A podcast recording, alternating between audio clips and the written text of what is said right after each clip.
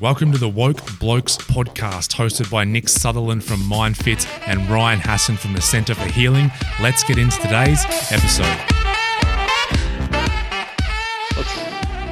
Ladies and gentlemen, welcome back to the Woke Blokes podcast. Ryan Hassan from the Center for Healing here, joined as always by Nick Sutherland from MindFit. Nico, how are you, my friend? I'm enlightened.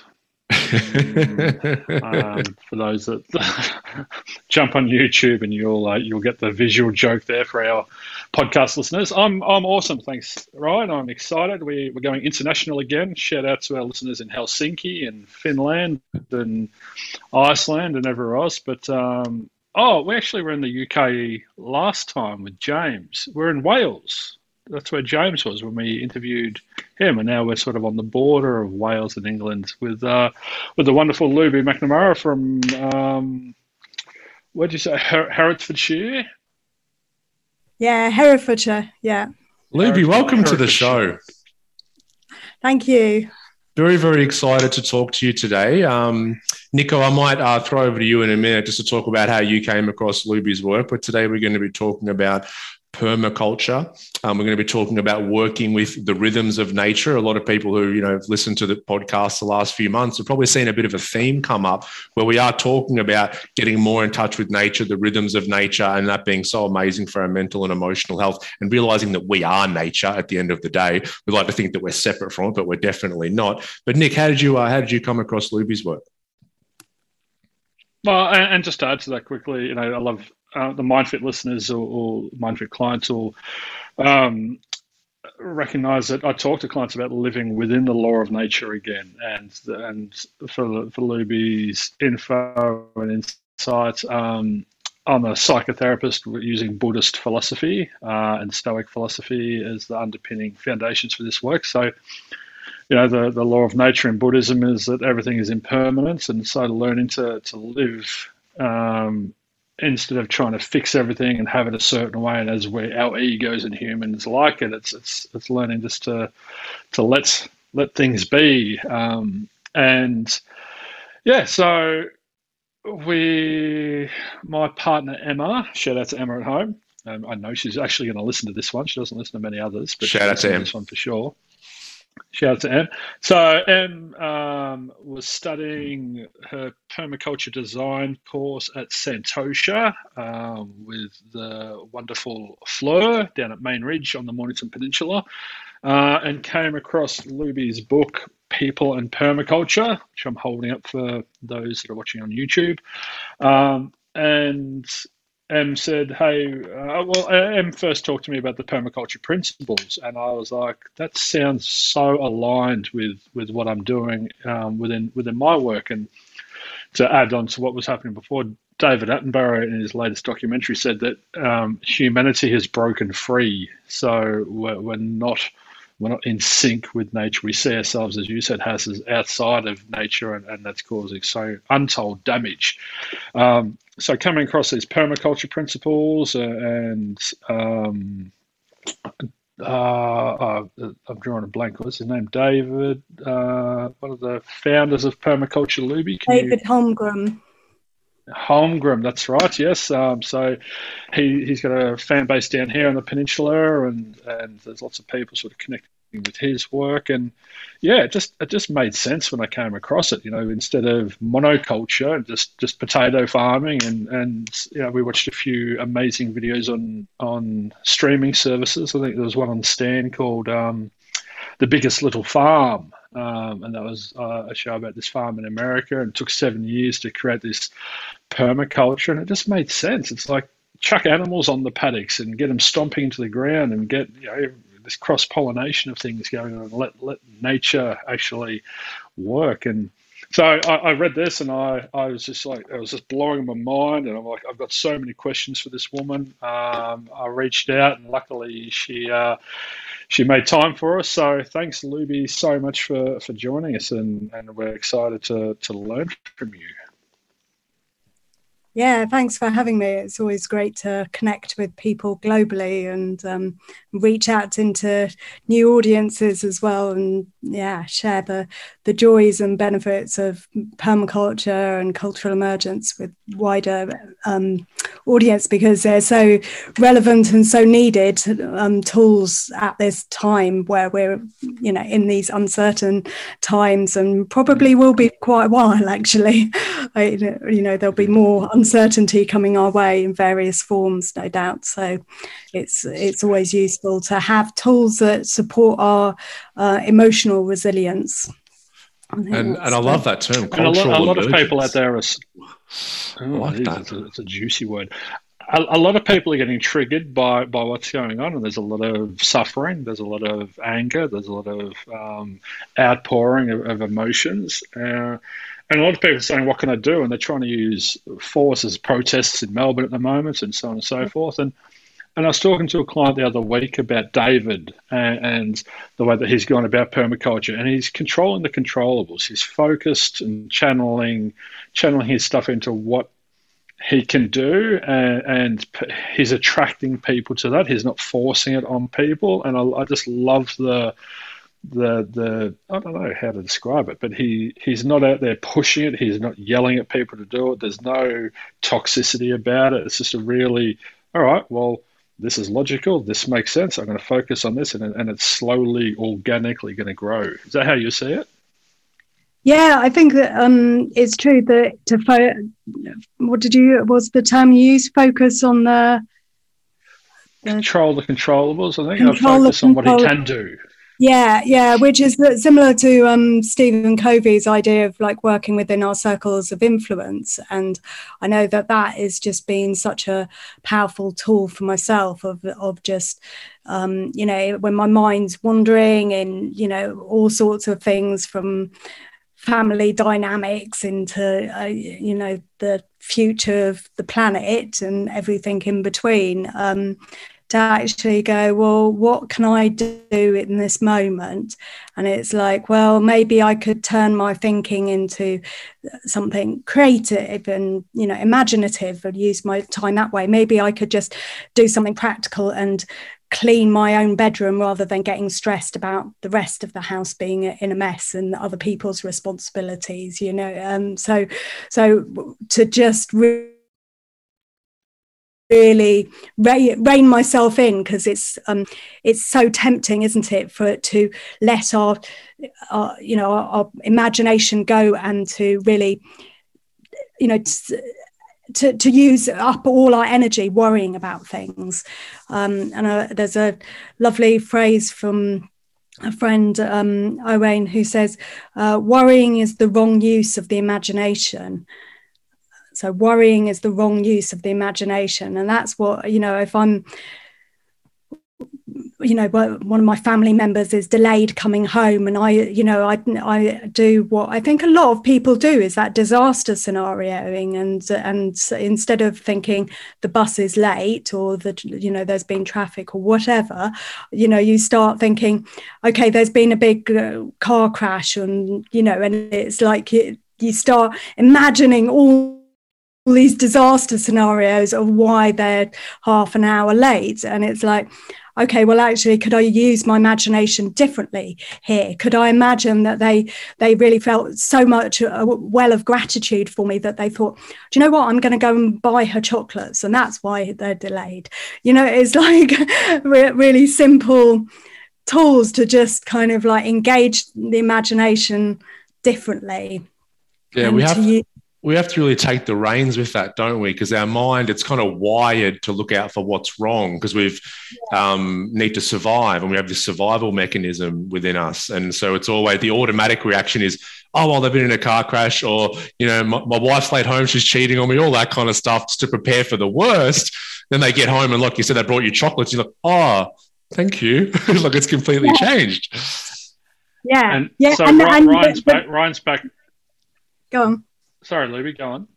Well, oh, just, so Ryan's background is is um, he, he's had he's had issues with drug and alcohol. Sorry, listeners, we've got a bit of a lag and delay. Um, so and he's so he's got a lived experience with that. And my sort of lived experience, I was discharged from the army with anxiety and depression, and got to a, a place where I couldn't, I literally couldn't open my door to leave my house. The uh, agoraphobia, and you know, I learned firsthand how powerful the mind can be and what it can conjure and create. And when it's untrained, that imagination will run off down all those rabbit holes. And so now the work that we're doing is is basically cognitive retraining in here at MindFit. Ryan's doing similar work, but but in a different way. Um, and just teaching people how to, to not let that mind get so heavily distorted. It's not jump to conclusions, go to the worst case scenario, looking at all the the situations, whether it's imagined or, or real, through a distorted lens, because as you said, it's just it's so wasteful. And that's that's what I love about the permaculture principles. It's, you know, don't be wasteful. You've got to really conserve energy and, and be mindful of how you're spending it. Yeah, definitely. Definitely. And I think this, you know, this experience that you've both been through um, is is amplified in this time, these times, aren't they? It's like m- many people who would never have considered themselves having an addiction problem or having agoraphobia, uh, you know, may- maybe have come been confronted with that over the last year and a half, where actually we're being conditioned to be fearful of other people, to be fearful of going out. You know, that is the conditioning that we've been receiving, um, and that we have to find a way to be safe and still find a way of of being out in the world. Um, and so, so there's a you know your work is so relevant at the moment to many, many more people um, because mm. of that, because of you know the patterns of behavior that might have been really acceptable in the past, like the you know someone's drinking habits, where you know particularly in the youth, where you were th- you would th- see their drinking habits, um, you know, and and going out to the pubs and socializing, and maybe not a big deal, but put that same youth in their bedroom do drink it drinking then then it can you know really escalate into a problem, um and so you know it's these patterns that are you know I say the culture is this like complex web of seen and unseen patterns, and they've all been disrupted uh, over the last year, year and a half. And I sort of say we're in cultural quicksand. And the, you know, one of the things that happens when you're in quicksand is you panic a bit, don't you? You're like, oh, I've got to get to safe ground. Where is that? And you can hear that in the sort of the narratives of like, when do we get back to normal? You know, I need some steady ground. And, you know, and the shifting, you know, there's been so many shifting rules and social norms and things that it it, it has felt um like this sort of unstable ground, and and then these patterns that are all connected then start to shift. So we're you know our, so going back to the uh, example of drinking patterns, that you've actually maybe not changed the dosage of drink, of drinking for that youth, but because the pattern of where they're doing it has changed, and this whole cultural you know the whole context of that has changed, it's suddenly not feeling an appropriate pattern. And, and so, something we're doing at MindFit as well is we're trying to teach people how to have an emotional response that's in proportion to what they're experiencing. So you know all our feelings are chemicals, to, to have the right chemical and the right dose in the right environment. And it's just because people aren't cultivating a mind that is capable of staying present or calm and composed or whatever. They're just expecting themselves to be happy. Uh, and finally, I think, you know, everything has a pro and a con to it. A, a big pro out of COVID for, for me and for my clients is that people are starting to understand we need to work on ourselves. If we have physical health, we, we if we have a body, we've got physical health, and we need to, to, to work on that to keep it healthy and resilient. to illness and disease. And, and if we've got a mind, we have mental health. And we also need to be very proactive and, and training, conditioning, and, and working with that to keep it in shape. So it's uh, reading your book, like Right Livelihoods. That's That's that's on the eightfold path in Buddhism. I, I mean, there's there's so much Buddhism flowing through this. I was just like, wow, it's it's awesome. And I, I, I haven't finished it yet. I got excited, and I was just like, keep stopping and going back and reading it again, and really sort of sitting with stuff for a while. So I'm really trying to, um, I'm really trying to. I don't want to consume it. I'm trying to really mindfully move through it. But um, what you said about the quicksand as well is, is a metaphor that we use with clients, and most uh, a normal, in inverted commas, reaction if someone falls into quicksand is to go into fight flight, is to go into panic, and, and but that's just going to worsen the situation. It's just going to deepen them in that quicksand. So training people to remain calm when there's adversity, and, and what we need to do, the, the appropriate response when you're in quicksand is to be still and just to stop and think, all right, well, I've been walking along a path, I fall into quicksand, so I'm on a path, other people have been out here, chances are high that someone else is going to walk past and be able to help me out soon. Or, you know, go into that solution-oriented thinking instead of that, ah, oh, just panic and just really make things worse. So, yeah. It's, it's kind um, of like your the, the lifeguard story, Nick. Um, Luby, Nick Nick talks about when he was a, a lifeguard, and, you know, someone is, is struggling and maybe drowning out in the water, and then you go to rescue them and they are all over the shop. They're like trying to drag you under as well because they're in that survival mode. And um, yeah. that's where, yeah, that's where a lot of people have I, been. I had to punch them. Yeah, yeah, I left that bit out where Nick had to punch him and drag him. Well, I didn't know. I, I, had to, I, had to, I had to punch them to protect myself, to, to then not get dragged in. And then I had to wait until they drowned. And then I was in a position where I could assist them safely. Uh, that, was a, that was a very valuable wait until they drowned.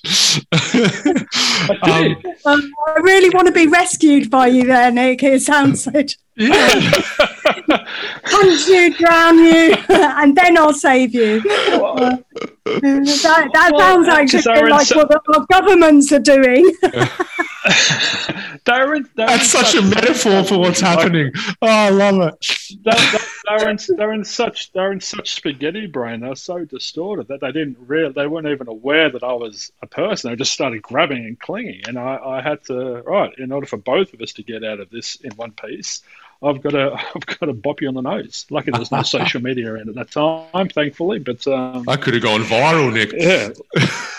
I think you, you and your budgie smugglers would go viral, viral regardless. Um, Luby, oh, yeah, I was I had quite the rig back then. Well, I can imagine.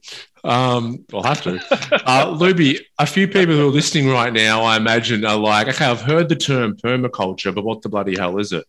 Um, so I'd love to get your definition of, you know, what permaculture is, but also how you found it and sort of what led you down this path that you've been on now for, I think it's a couple of decades. And yeah, and it has reason, actually been. I, I, I, I, I'm interested as well, if, if Luby, if you can also. I, I came across the, the thing in your book, Permanent Culture. And to me, that was an oxymoron because the law of nature is that everything is impermanent, but then there's this speak of permanent culture. But then I, I read deeper into it, and it wasn't permanent as as we know it. It's more. Um, it, it is actually. The, the everything's changing all the time. So it's. Uh, can you elaborate a bit more on that? Yeah, I'd love to. Um, there's so much there. So firstly, a lot of people who might have come across permaculture or heard the word associate it with a way of gardening. Um, you know, it's like, oh, permaculture equals gardening, maybe a, you know, organic gardening or, um, you know, or even farm-based work or smallholding, but it's all about land. And um, so that was kind of a, my, one of my motivations for writing People on Permaculture was to say, no, it's not all about land. It's, um, it, it, it can be about our inner landscape. So exactly the work that you two are doing, it, about what happens in our minds and how can we weed out those beliefs that we don't need? How can we, you know, plant some flowers of gratitude in there? How can we, um, you know, uh, build fertility in our own soil, in our own mind. So from, you know, for our imagination, for our creativity, for our surfacing our gifts and finding out what our purpose is in the world, what what can we contribute. And so um, that was my um, my journey into writing People and Permaculture, was saying, hey, actually, permaculture can, you know, the tools of permaculture, the principles and design methods can really benefit anyone. They can be used for how we look after ourselves, how we look after each other. If we look at this ethic, there's three ethics of permaculture: earth care, people care, and fair shares.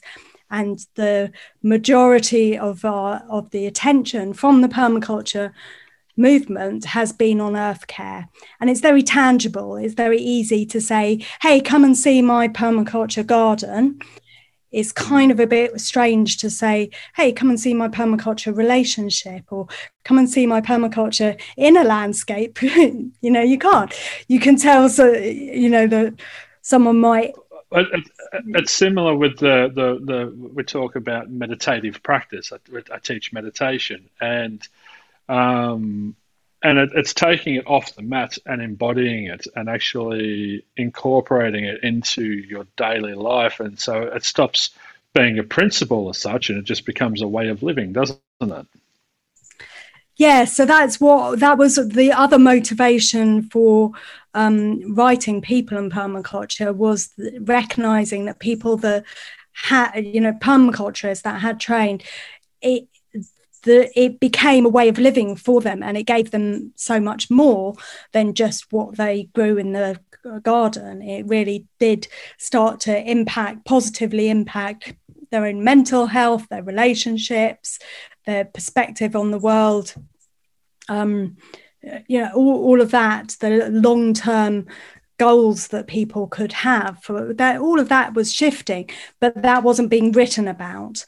And so I really mm. wanted to write a book that um, that really sort of like elucidated on all of on all of the ways we can use permaculture in the people um, scapes, and um, and also recognising that for a lot of people on the planet at the moment, earth care is just like once removed or twice removed, mm. three. You know, it's like it. Mm. it you know, it, it, but whereas people care is here, it's present for every single one of us. Every single one of us needs to look after ourselves, and a lot of us need to look after other people as well, but everyone needs to look after themselves. So it's, it's you know, it's here, it's present. And so um, my goal with People and Permaculture was to make permaculture relevant to everyone. Um, and so the that's... I think you did you know, a great that, job of that. Thank you. Yeah, thank you. And that was, so that came out in um, two thousand twelve. Um, and then I, I followed that with um, this this question that you've just asked me of what is permaculture, that everyone, um, are, uh, so this was my response to that question, my second book, which was Seven Ways to Think Differently, um, which is that response of what is permaculture. It's ways to think differently, and when when the thinking shifts, then the you know what happens externally shifts. Um, it's you know just that simple example we were using earlier from you know instead of disaster scenarioing, so that by the time you're you know that's a thinking process, isn't it? And by the time so um, you know your partner gets home, you're ready for a fight, you know, you're ready for an argument because you've been getting yourself all worked up, and it's like they walk in the door and you're like, where have you been? What are the, you know, and it's like, that's what manifests externally is an argument because you've been thinking about that and building that up. But, you know, if you've, you know, with those ways of thinking differently, if you've come from like an abundance thinking and think, you know, and you're thinking in terms of gratitude, then, then that will be what the person, you, you know, what your partner come, you know, receives when they come through the door, a different, completely that's different the, that's vibe. The energy that, that you'll give. Yeah, that you provide that energy, you provide that in your communication, both verbal and non-verbal. Um, and it's going to have a very different ripple effect on how the, the rest of the evening pans out. Um, and I, I, I, I have to say, so Emma, Emma's reading that book at the moment as well. So we're, we're both sort of reading Luby at home at the moment, which is cool. Uh, and and when I, I touched on that book, and I, I've also been in this book, and I've been trying to write a, a book for MindFit for a long time. And, and when I read this, I was like, oh, well, I just may as well rebrand this as MindFit and, you know, have it over and done with. I was like, oh, someone's already written the book. And then I was like, no, Nick, uh, I've still got to, I've still got to do do it my way and use my voice. But I love your voice, Luby, and I love the way that you you connect um, humanity to. to the environment um, and, and cultivates both internally and externally that connection. Um, and, and a lot of the work we're doing here is trying to remove the ego. It's trying to to operate from a, an ego-less state um, without applying our biases and what we think and what we expect and what we want and th- all those attachments and everything. So, yeah, it's it's just, I think if people can just even connect with this, just touch on it a little bit, come into contact with it, and it'll make a difference for them. And Lu- Luby, yeah. how did you, how did, sorry to come back to that question, but how did you first get in contact with it? With permaculture? Yeah. Um, yeah, so I was doing my degree um, in, at Brighton in um, England, and I... Um, my degree was in human sciences, which was basically anything with anology goes, so ecology, philosophy, biology, anthropology. You know, I, I could choose modules for anything that involved people, which is pretty wide. um, um, uh, and um, and uh, and then I can't, I honestly can't remember, but someone said, you know, with one of my essay titles, I can't remember what it was about, but someone said, oh, you need to know about permaculture. Go and talk to this person, J P. And I, I went and spoke to him, but I have to say a lot of it kind of went over my head.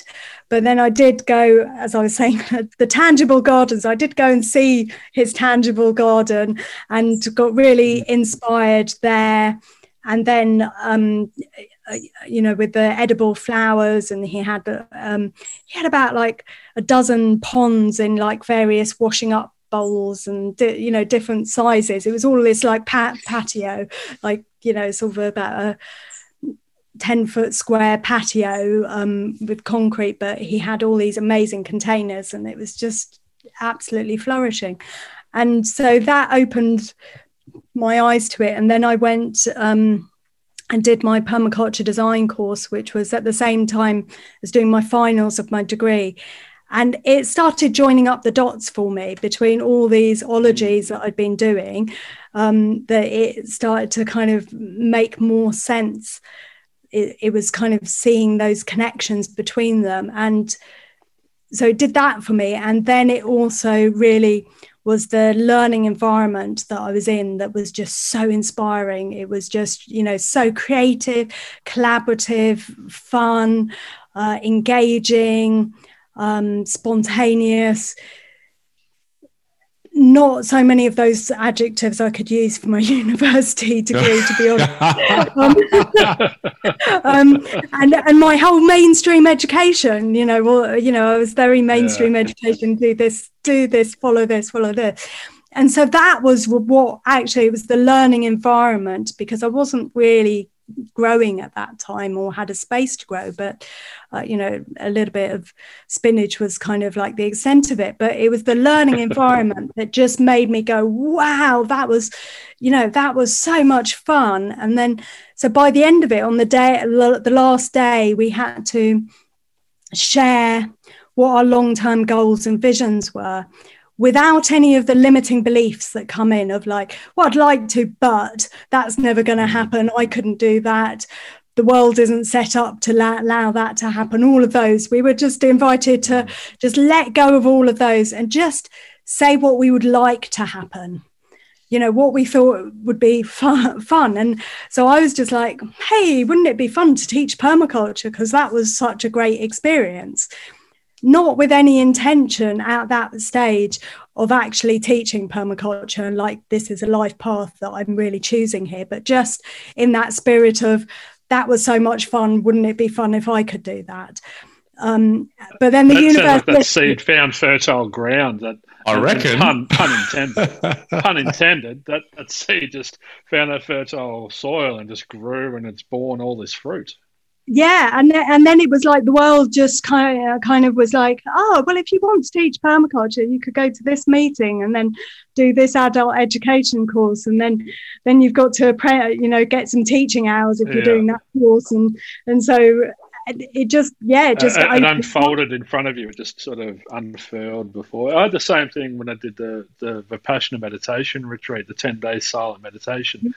And then that was sort of the final piece of the jigsaw for me. I, I've been doing this for ten years, but I, I rebranded about three years ago, changed my business model and was more psychoeducational uh, instead of just being a therapist and enabling people to stay in their thinking patterns. I actually started doing cognitive retraining and, and And that Vipassana was the was what clicked for me, and then everything has just unfolded from there. And, and now here we are talking to you across the world. And I, I found that quote from David Holmgren um, uh, that speaks of the, the permanent culture, and permanent means sustainable.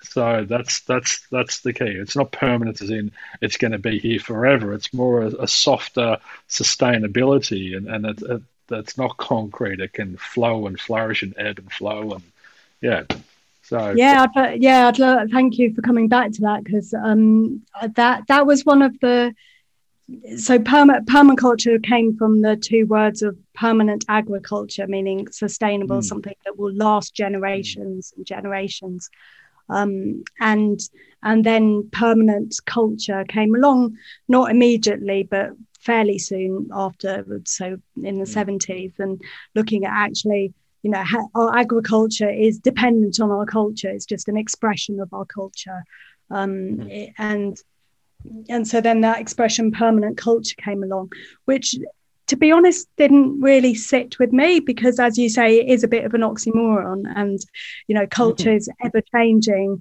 So mm. where you know, and it sort of suggests permanent culture suggests.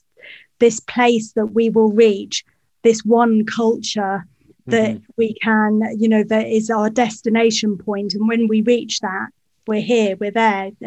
Whereas that is never going to happen. We're never going to have one culture. We're never going to reach that place. Um, well, so, we, we have that biodiversity, don't we? That's that's what we're after, is that biodiversity. That, exactly. that to me is, you know, is is what sustains that culture. Yeah, so we really need to have biodiversity in our culture as well. And one of the challenges on the world is in the world is kind of trying to eliminate other cultures.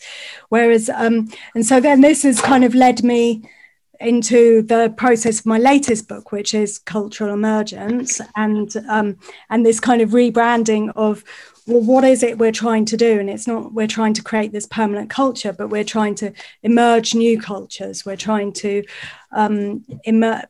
be in a process of emergence, so that there is the actual, it, it's not just the destination, it's the process, the how we get there. And so these practices that we can bring in to our lives, so it becomes these new habits and these new ways of being in the world. And that's uh, that's the toolkit for that's been developed over the last um, five years in collaboration with um, John Young from the States as well. So he's brought in a lot of the uh, deep nature connection practices to to really embed that into our lives as well. So it's been this kind of new shout emergent... Out to, shout out to John Young.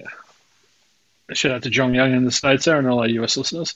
Um, so I, I spoke before about... Uh, planted the seed and have found fertile ground in your mind. And what we're what we're seeing, especially in this day and age, is, is that, and Ryan and I talk about the the garden as a metaphor for the mind and how we need to tend to our own garden, as as, as you've alluded to earlier as well. There's so much synergy, it's amazing. Um, and and what we're finding is there's a lot of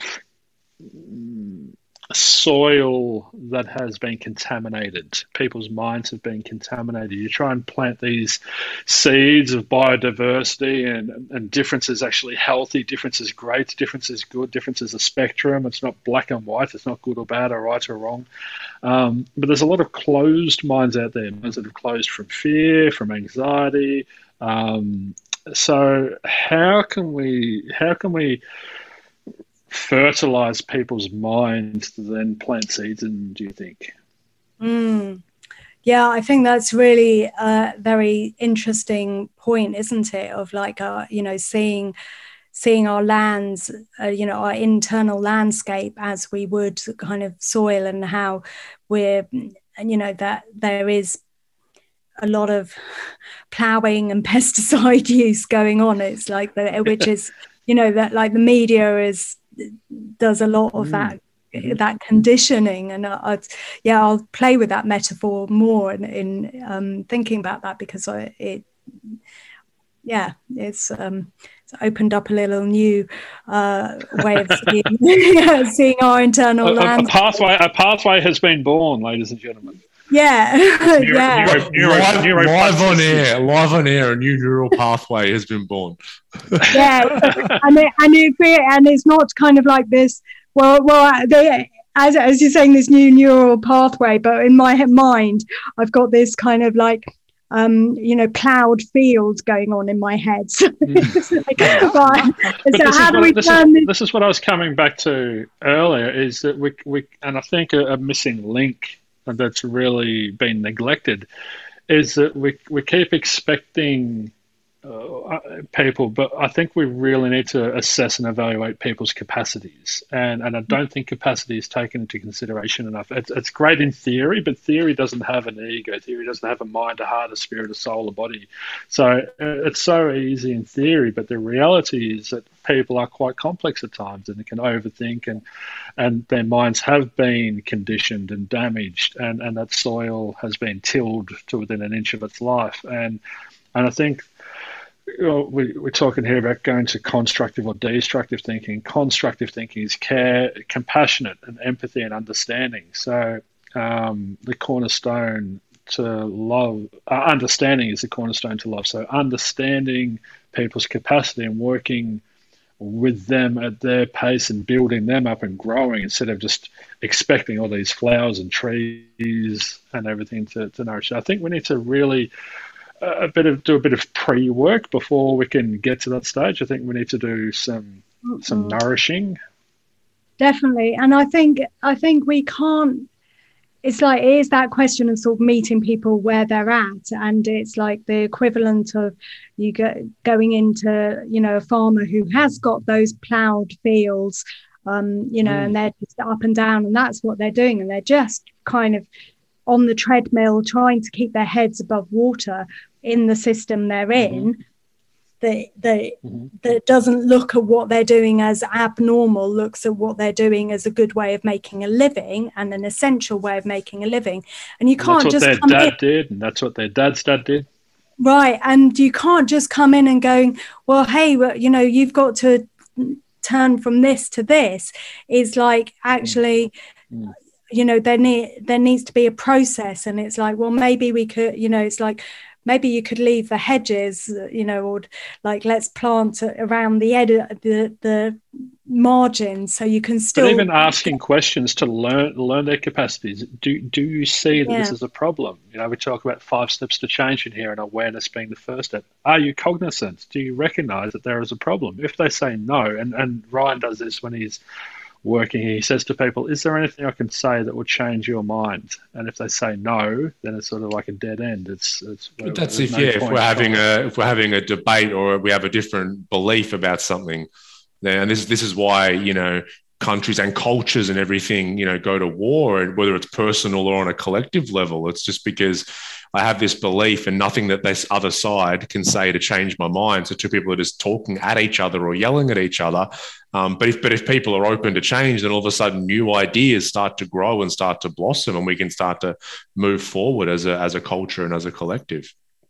Mm. But that's where you can go at their pace as well and say, do, do you understand that if you leave hedges in place, that could actually benefit you? And they may initially say no, but they're going to go away and think about that. And and maybe, oh, yeah. just maybe. This is the seed. It'll, it'll crack yeah. their... Yeah. And then you go back and revisit it and you say, oh, and, and how yeah. are you going? And we stop trying to force it open. And then they, they, they're, we're going at their pace instead of... Well, I have addiction addiction clients, people who reach out and um they just say, I just like to get fucked up. It's the classic. I just like to get fucked up. And I'm like, okay, well, have you thought about, look, maybe it's because of could be something to do with A, B, or C. Like, no... Nothing, bullshit, my childhood was perfect, blah, blah, blah. Then uh, three months later, six months later, I'll get a message. So I've been thinking about that and I might have to come and see you because it turns out I do have A, B, and C going on because now I've kind of, you made myself a little bit more aware about it and now I can see. And um, you do, we have to meet people where they're at because using like the mental health analogy, like let's say someone has just realized that they've got mental health and they've got some stuff they need to work on. Then we don't go, well, it's time for you to go and do a Vipassana retreat. Too much, too much, too soon. It's a much, baby steps, baby much. steps. If we can meet someone a step further than, than where they are, I think that's, that's the best place to be. Yeah. And it's, uh, you know, you were talking then, Nick, about um, nourishment as well. And that's, um, well, in cultural emergence, uh, like there's three phases of cultural emergence that we want to bring into balance. And um, uh, you're in the wrong book, Nick. Um, Go on, keep up, Nick. Come on, Nick. um, Um, and there's um, so there's challenge and awaken, move and invigorate, and nourish and empowerment. And so often, you know, we we might try and provoke change in someone through that challenge and awaken of like, aren't you aware of the statistics of this? Aren't you, uh, you know, uh, like your mindset's wrong, your beliefs are wrong. You know, it just like, no, that's not the case, and just like that. that challenge and awaken, or the the move the move and invigorate is when you're actually like, okay, I, uh, you know, I, I realize that there's a problem with where I am, and I, I kind of know a bit of where where I want to get to. How can I design steps and move myself from, you know, A to B? And then the nourish and empower is like, how do I resource myself and fill up? And And so, it, and, and, you know, any of these phases can be used in response to someone else as well. So often it can be more, you know, if we do the nourish and empowerment phase first, we actually provide a little bit of space and an opening for people to step into that. Then they might be able to sort of recognize that there is a problem, or, you know, because the nourisher, they've been, you know, their story has been listened to, they've um they, so well, they're validated, they're heard, valid- they're acknowledged, that they're, they're not yeah. being judged and condemned and criticized. And, and I think it's a really important thing that you touch on there, Luby, that we create a space Um, through being vulnerable or whatever, and invite people into that space instead of just trying to force them in there, or expect them to get there, or push them into there. And you should be doing this, you should be doing that. It's it just it just creates more resistance. And Ryan talks about this a lot. Um, what's what's your expression with it? You've got a catchphrase about resistance, Ryan? Do I have a catchphrase? Persistence creates resistance. Yeah, resistance play a little tune. I've got my ca- Ryan's catchphrase. Um, no, I. I, I I love, I love, I love, you know, talking to clients about resistance because everyone struggles with it from, from time to time. And resistance is sort of two diametrically opposed parts of, of our psyche and our being that are just pulling in opposite directions. So I want to move in this direction, but I'm also got a tug at the back of my shirt going, not safe, not safe to go there. Um, so yeah, that's, I don't know if it's a catchphrase, but that's sort of how I view resistance. And we, we, we talk, and, and in MindFit terminology, that's an attachment. So we're simultaneously having an aversion and a desire. I don't want this, but I do want that. And, and that's happening Uh, in the one experience, which is yeah. which is really interesting. And it, it ties into what Luby said earlier, because I, I just think it's so important. Like when you were playing around about like what would you like to do, and and try and put aside these beliefs or what you think you can do. And I think it's so important for people just to, whoever's listening, just play with that and think about what you you want to do with your life, and, and just be aware, because like when you say it, all of a sudden these opinions and these voices start to come in. You can't make a living out of that. You won't make enough money doing that. You should get that corporate job. And you're going to ask, whose whose voice is that? Because I guarantee that's mum or dad or society's voice. It's not yours, but we pick up on it. And it's so curious when we watch those. And, and one thing I do with clients, I do that as well. If they say something like, you know, this is what I want to do and this is how much money I make, I want to make. And then I'll say, well, out of ten, how safe in your body does that feel to do that? And most of the time it's like, two, not safe, not safe. And it's because we have all this conditioning and everything and this, this resistance going on, which is just these thought patterns, you know. Like if you if you if you had anxiety, that's the that's the bodyguard. That's the that's the bodyguard putting its arms around you, saying, "I'm going to keep you in your comfort zone." And as we know, a comfort zone's a beautiful place, but nothing ever grows there. It's um, and, and so so many people are walking around with a conscious goal or expectation to reach here, but a subconscious operating system that is nowhere near aligned with that. That's filled with. Now, I said, said to a client earlier today, imagine if we could print out your belief system and just start running through all the beliefs. And uh, that that was mum's, that was dad's. I created that in trauma. That was oh, that's from when I was four years old. What's yeah. that still doing in there? You know, so we're, we're, what's we're, that still doing in to, there? yeah, you know, I can, I'm, I'm almost like, oh my god, the paperwork that that would generate if we all started doing that. that would I know, but like, a, a factory of papers everywhere. I, I love how visual Luby is. You can yeah, see Luby, yep. just yep. imagination. Just so, and, and, and we can start clearing out. It's still all going on. It's still.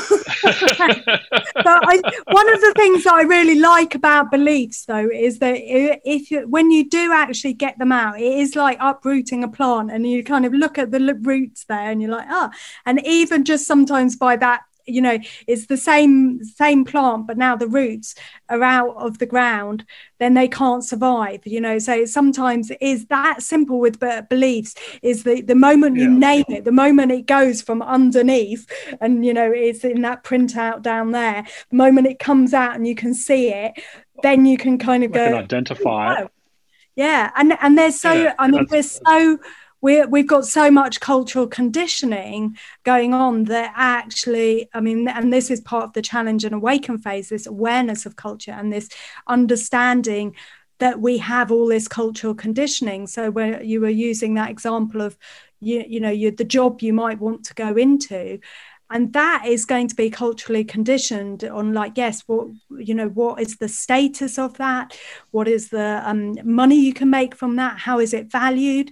And that has all come from your schooling and, you know, where the, uh, you know, and your family culture of like, where is, you know, what is valued? Is it valued? To and, and it's all about what am I learning? Gaining from this though? It's yeah. all about me. What am I gaining from this? It's not it's very often uh, in right, um, right livelihood. It's it's it's so many people are going into into careers or jobs or work um, and to for that from that fear, that sense of security that I need this, I, I have to have this, and then I'm okay to keep up with the Joneses or to be loved or liked or to have this perfect world. And imagine if there was just a tiny little shift where people actually went to work and it's not about you. We're, we're all going to be okay. We can all sort of, all, as Ram Dass says, we're, we're all just walking each other home. So let's yeah. let's do it collectively. And that's um, when I so where when I did the same process of becoming a um, when I put my long-term visions out to become a um, permaculture te- teacher, um, I did the same process um, uh, and then to write about writing a book about people care. And I was just like, yeah, be long-term goal and vision. That would be great. And actually I was always thinking someone else would write the book. Um, but, you know, my publisher did say, doesn't matter if someone else writes the book. There's m- many voices needed for this message. So, you know, write it. And, mm. and, um, And I, I, what I dug out was, uh, you know, I did a bit of processing on my limiting beliefs. And one of the limiting beliefs I had around writing this book was me not being a perfect person. So how can I write about people care when I still have arguments with my family? You know, when I still... What? What are you doing on this podcast? You're a fraud. Yeah, I'm sorry to... Hey, just how did you get through the screening process? Only perfect people on here. Who, who was it sorry, that said Ryan, it? I'm sorry. Nick, this is yeah, not I mean, unforgivable. Should we, just, should we just, like, uh, you know... Can okay. the episode. Yeah, cancel, it's okay, cancel, it's okay. Abort. It's okay, because I reframed, I reframed the pros, that, that limited belief. Oh, okay. So my, my reframe was, I will learn more people skills people's care skills in the process. Whose whose quote was it? It's they like said when people, uh, they said they said please never become perfect because you'll have no one to compare yourself to. Yes. It's like when, and, we, when, when we when when when people don't want to say I can't go into a relationship I can't until until I've lost weight or until I've got more money until I've got this. Uh, but uh, you know, so much growth it happens within a relationship. So it's the perfect place to be. To you know, yeah. But, that fear and, and anxiety then, keeps you out of it.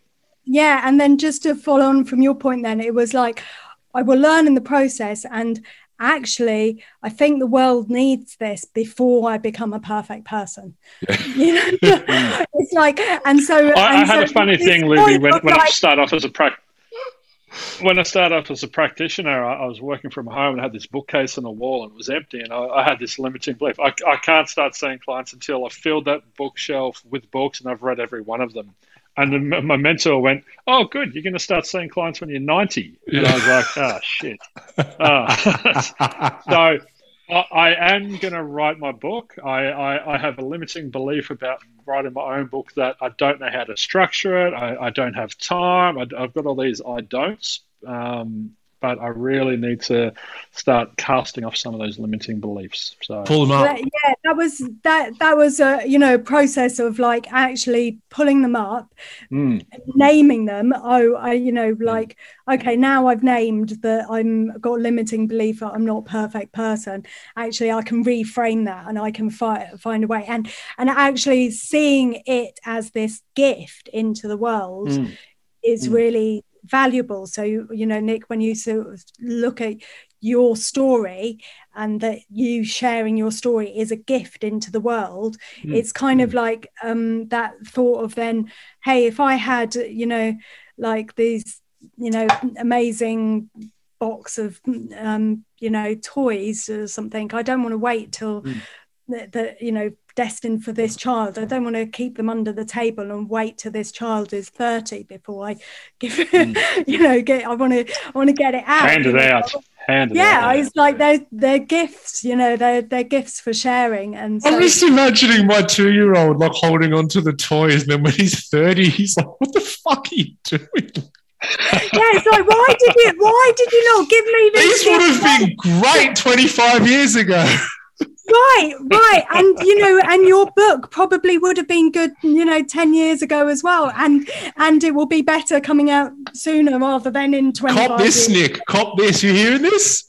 No, no, no, I am. I, but I'm cognizant of all of this and I'm already doing it. So thank you, friends, for, for helping me be accountable. But I, I found I found another limiting belief that it's not going to be the perfect book. It wasn't about me being the perfect person. I was like, but I'm always learning. I'm, I'm always going to add to it. So I have to wait until I've, I've I've stopped learning and then I'll put it out there. And then I laughed and I was like, but that's what revisions are for. That's what version two, version three, version four is all about. The next like, book. Oh, God. You know, why do you think I keep on writing books? It's because it's like, oh, you know, I'll, you know, there's always more books. You know, my my publisher's yeah. always saying, Maddie is always saying to me, you don't need to put everything you know in this one book. You can write another one. And it's like, so it'll, it'll be it'll be this big, and no one can actually read it. Yeah, yeah right.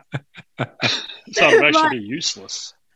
Yeah, so um and you know I so the design web, which is this design process that I um created while I was um I, yep you're in the right book now, page forty-two I think it is, um knows her stuff. Wow, I might be wrong though. No, that's, no thirty-six. That's inputs and outputs. That's inputs oh no I'm wrong um you're not perfect. You are not perfect. Oh, I don't know my perfect. book well enough. thirty-six then maybe. You know, I don't know. Anyway, it's somewhere around there. You'll find it and tell it correctly. But um, anyway, what the am design I looking for web, again? Sorry. The design web. The design web. Right. Um, you keep talking. I'll find it. It's in the first fifty pages somewhere. um, and, there it is, forty-five. Oh, so close. There we go. That is yeah. the design web. Um, Tell us about that, Luby. And we'll maybe put a link to the website where people can absolutely. Find, um, my website. Um, and um, I use that design web as my like uh, to design the process of writing my book. So that was what I was going to suggest to you, Nick, to look at that process. There you go, Nico. Design of, so of writing a book Luby, and to look seven, at. I'm seeing seven clients a day at the moment. So where where do you where where do you draw the line between how do you create time to, to spend on this? What's your process? Um, so I have a, I imagine a folder. You're pretty busy. Yeah, yeah, of course. So what I um, so my fir- the first um, principle that I used when I after I committed to writing it. So what I re- realized because I've just about to start a new creative project, and I was reflecting on like, hey, I've done creative projects, this one's slightly different, but ha- what's the process? And I realized that there's a pattern for me of going from the idea of it would be nice to do it to a commitment, I'm going to do it. Mm. And um and so when I went through that commitment process with people and permaculture, then the first principle I used was catch and store energy. And so it's like, we're all this, you know, like you probably after this conversation here, you've got little threads going on, you know, little bubbles of energy going on. Mm-hmm. Get a bit of paper and catch it, you know, catch those th- things. And so what I would do um, w- would be, uh, I, ha- I have a folder where each, um, you know, e- each page I would do like a mind map of a particular thing. So there might be one that says right livelihoods, one which might be a different permaculture principle, one which might say listening. And then, and so, you know, all the different parts of the book. And then I would sit down after, you know, like at the end of the day or when I'm waiting for a bus or, you know, at random times and just have five minutes to kind of go, oh, what, what have I, you know, what do I think about listening? What do I think about this? And do that, or or if I've had an interesting discussion like this, I might just make notes. But it was all about catch and store. Don't leave it in here because it's never going to turn mm. into a book if it's in here, or it's never going to turn into a book that anyone can read, anyone else can read. Um, so, um, and so it'll go to seed. It'll it'll it'll, it'll go to flower. Yeah. Yeah, and and so it was all about getting it out in small doses. But regular, I'd just regularly kind of go, what do I think about this? And then when I'd give, you know, when I'd have um, a big period of time, like I'd say, I'd either go away myself for a couple of days or um, yeah, my partner would go away with the kids and I'd, I'd do nothing but write and I'd get out all those mind maps. So then suddenly I come to write about listening and I've got a page full of random notes and words about listening that then I just need to turn into sentences, but it's all there. Mm-hmm. It's, so I haven't got that blank page like, oh, what do I say?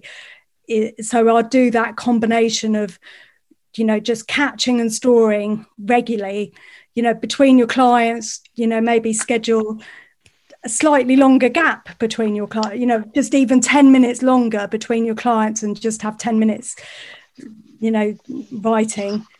Um, and then to and, and so, then uh, so you, you use the, the principles yourself and you, you apply all the principles to your life and the things that you're achieving in your life. So we'll just quickly, how much time we got left, Ryan? I got, because uh, I had a question. We're already up to an hour and I just, I, I'm loving this conversation, Luby, to be quite honest. I'm, I'm having a great time. I hope everyone else listening is as well. But I had a question. It might be where you're about to go here, Nick, because um, it's what, what I was thinking was... Um, I love that you wrote a book about permaculture that's called Seven Ways to Think Differently. It's like, because a lot of people, like you said, are like, well, that's got to do with gardening. What the hell are you talking about? But I, I would love, I would love to know how permaculture principles affect other areas of life. And, and, and I'm talking, people's main hang-ups are in relationship or with money. So maybe pick one of those. And I'd love to know how permaculture principles give us a better relationship with our partner or a better relationship with money. Um, I'll go for the relationship ones. Good one. Um, uh, Um, to, it's again about that. Well, I mean, just listening would be the one of the key, um, like the practices from cultural emergence. Listening, I think, would be the key one, to just listen. Um, but then also um, the awareness of culture, to come in, to, into an understanding that while you might be living in the same house, you are have got you are have got two very different personal cultures, and that those have been generated through all your experiences thus far, your, your education and your own family upbringing and media and all sorts of um, different influences. And so you you have got two different cultural parameters, so different parameters on how, um, you know, what's the acceptable tidiness of your house and what isn't. And so just really, you know, like coming... That's, touched, that's touched on something there. Yeah, keep going. yeah. You know, like coming... We, we, we, Emma and I talk about the, the different natures. So we use spirit animal, and so I'm a turtle and Emma's a butterfly. Shout out to Emma again. Hi, honey. And, uh, and so we talk about how... how does a, a, a turtle and a butterfly need to communicate, and listening is part of communication. So, uh, and respecting each other's natures, instead of trying to, me trying to say to her, stop flying so much and stop being all over the shop, it's actually appreciating her nature. And I just love that you exist. I love your nature. I love your yeah. culture. I love, I love that, that difference. And and it, it takes getting the ego out of the way and, and making it about the other person instead of about you. Right. And so then in terms of that, it, like in terms of your decision-making process, that, um, you know, I know for me and my partner, we have very different decision-making processes. And, um, you know, once he's made a decision, it's, you know, it's very committed and rooted and, you know, but he'll take a bit longer to get there. Whereas I'll be like, yeah, I could do that. And then tomorrow I'll be like, but actually I could do this. And I could, you know, and I've got, you know, I'm more creative, but it also means that I'm I'm a bit harder to pin down, because I'm, you know, I'll, I'll constantly think of a new way of doing it, a new idea, and it's like, but we just agreed this, and it's like, yeah. so being you aware. Could, you, could be, you, could be of, tur- you could be a turtle and a butterfly dynamic going on there, Luby. Yeah, I did. I, when you said that, I was like, oh yeah. But you, using using that dynamic, it, it's really interesting, because it's like, we, let's say it's the turtle and the butterfly. And it's like, we appreciated the butterfly and we fell in love with the butterfly, and then we got together. But when we get in this serious relationship, now it's like, now I want you to be a turtle so we can both be on the same level. It's like, no, that's not the person you fell in love with. Yeah, right, right. And so just recognising uh, the the differences and, uh, you know, embracing diversity and allowing for it and talking about it as well, so you can be open about it. And it's, that again, that thing of bringing the unseen into the scene, so that we have an opportunity to enter into dialogue with it and to either compromise or accept or change something, but that we can do that, we can be conscious around that. So there might be times where it's like, yeah, I know I'm really messy, but I'm trying to change it. Or actually, you know, I, I, I feel this minimalistic, like, you know, house is just too, I, I can't cope with it. I need more uh, things around. But you, you know, yeah. yeah, you know, you can be, you can actually express your needs then as well. So, and, and express your needs and express your cultural conditioning. So you can say, yeah, I don't know why that makes me feel so uncomfortable that it does. You know, I'm like, oh, an unswept floor just drives me up the wall. I don't know why, you know, and then you can kind of trace it back, and then and then you can say to the other person, well, hey, do you think we could sweep the floor every day? Or do you, or can I make it, you know, maybe because well, you get a chance to, to, to, to unpack it. You can reassess how important is it to me. You know, in the past, it, it may have been really important to me. There may have been a time in my life where it was quite important to keep a, a, a clean floor. It was appropriate. But now there's kids, there's cats, there's dogs, and so the standard of cleanliness, I need to modify, I need to change it, I need to adapt and, and overcome. There's a quote I, I love using with clients, Luby, I'd like to share it with you, and it's from Thomas Merton, and he says that the beginning of love is to let those we love be perfectly themselves and not to twist them to fit our own image. Otherwise, we love only the reflection of ourselves that we find in them. Mm. So we're always looking for ourselves in other people, looking for that similarity. Uh, and if we can recognize that that's our tendency to do that and switch out of that and to go, no, I'm just, you know, I'm a turtle, Emma's a butterfly. She can bring me out of my shell, and I can I can help ground her at times if, if necessary. So we can actually complement each other when we look at it through that lens, instead of, well, I would like you to be more like me, and it would, it would be more and convenient. You both, you grow, me. you grow when you have that attitude. Totally, yeah, yeah. So, oh, we could go all day, Ryan. We could go. I know.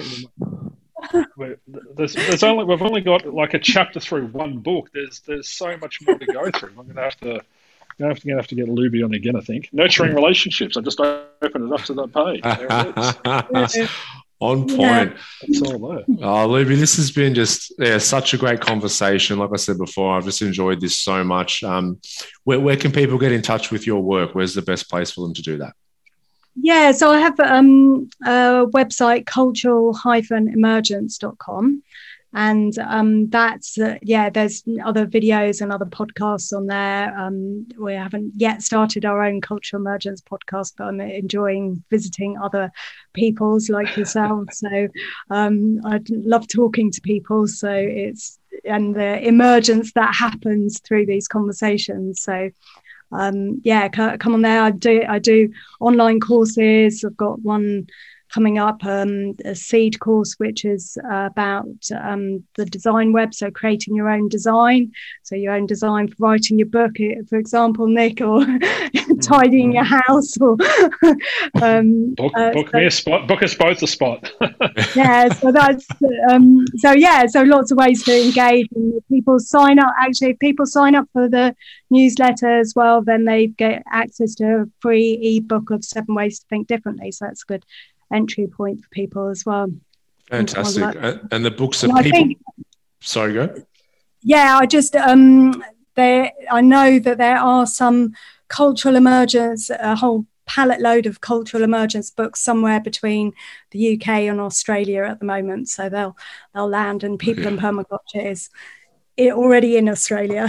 So fantastic yeah. fantastic people, thank you so much for you coming on. I um, signed copies of my book as well from that website as well. So, oh, wonderful! Ooh. Nico, I, thanks, I can thanks. I can't recommend pe- people in permaculture enough. It's, it's as I said, I'm I'm I'm mindfully digesting it, um, and yeah, it's just it's it's it's very stimulating in in so many healthy ways. It's producing a lot of Um, wonderful chemicals and, and thoughts and neurological pathways, and there's all this synapses firing, and it's just uh, yeah I, I can't wait to, to keep moving through it. So thank you for, for sharing the fruits of your labor with the world. Thank you for sharing your gifts. Thank you for sharing your passion and and, and um, everything that you're contributing to, to society. The world could do with a million more Lubies, I think, so thank you. Well, that was my aim, that people would um, read my book and be inspired to be themselves sharing all of that. Mission accomplished. Well. So thank, ah. you. Thank you, Nick and Ryan, for the conversation. It's been lots of fun and uh, inspirational. Great. Thank let's you. do it again. Let's do yeah, it again. let's do it again. Uh, yeah, let's do it again. Let's do it again. Thank you, everyone, for tuning in. We'll see you all next week. Peace out.